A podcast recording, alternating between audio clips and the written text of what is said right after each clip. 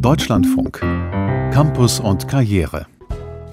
Bislang hat das chinesische Bildungswesen ja so eine Art Drill-Image. Doch in den letzten Tagen und Wochen versucht die Führung in Peking mehr und mehr Druck aus dem System zu nehmen. So wurde der private Nachhilfemarkt zuletzt ziemlich stark eingeschränkt, damit Kinder und Jugendliche nicht mehr bis zum Umfallen in ihrer Freizeit lernen müssen.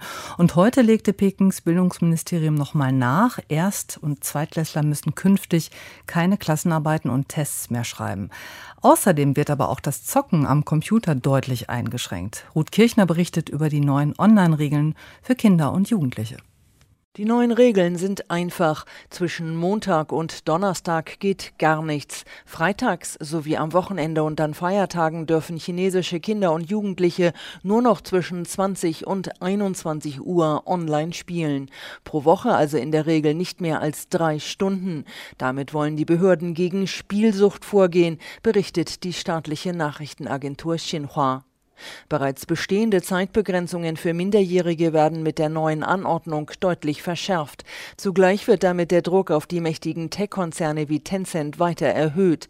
Tencent gehört beispielsweise das populäre Online-Spiel Honor of Kings, das in China jeden Tag mehr als 100 Millionen aktive Spieler hat. Nach der Ankündigung der Behörden gaben die Aktien von Tencent und anderen Firmen, die mit Online-Spielen Geld verdienen, deutlich nach.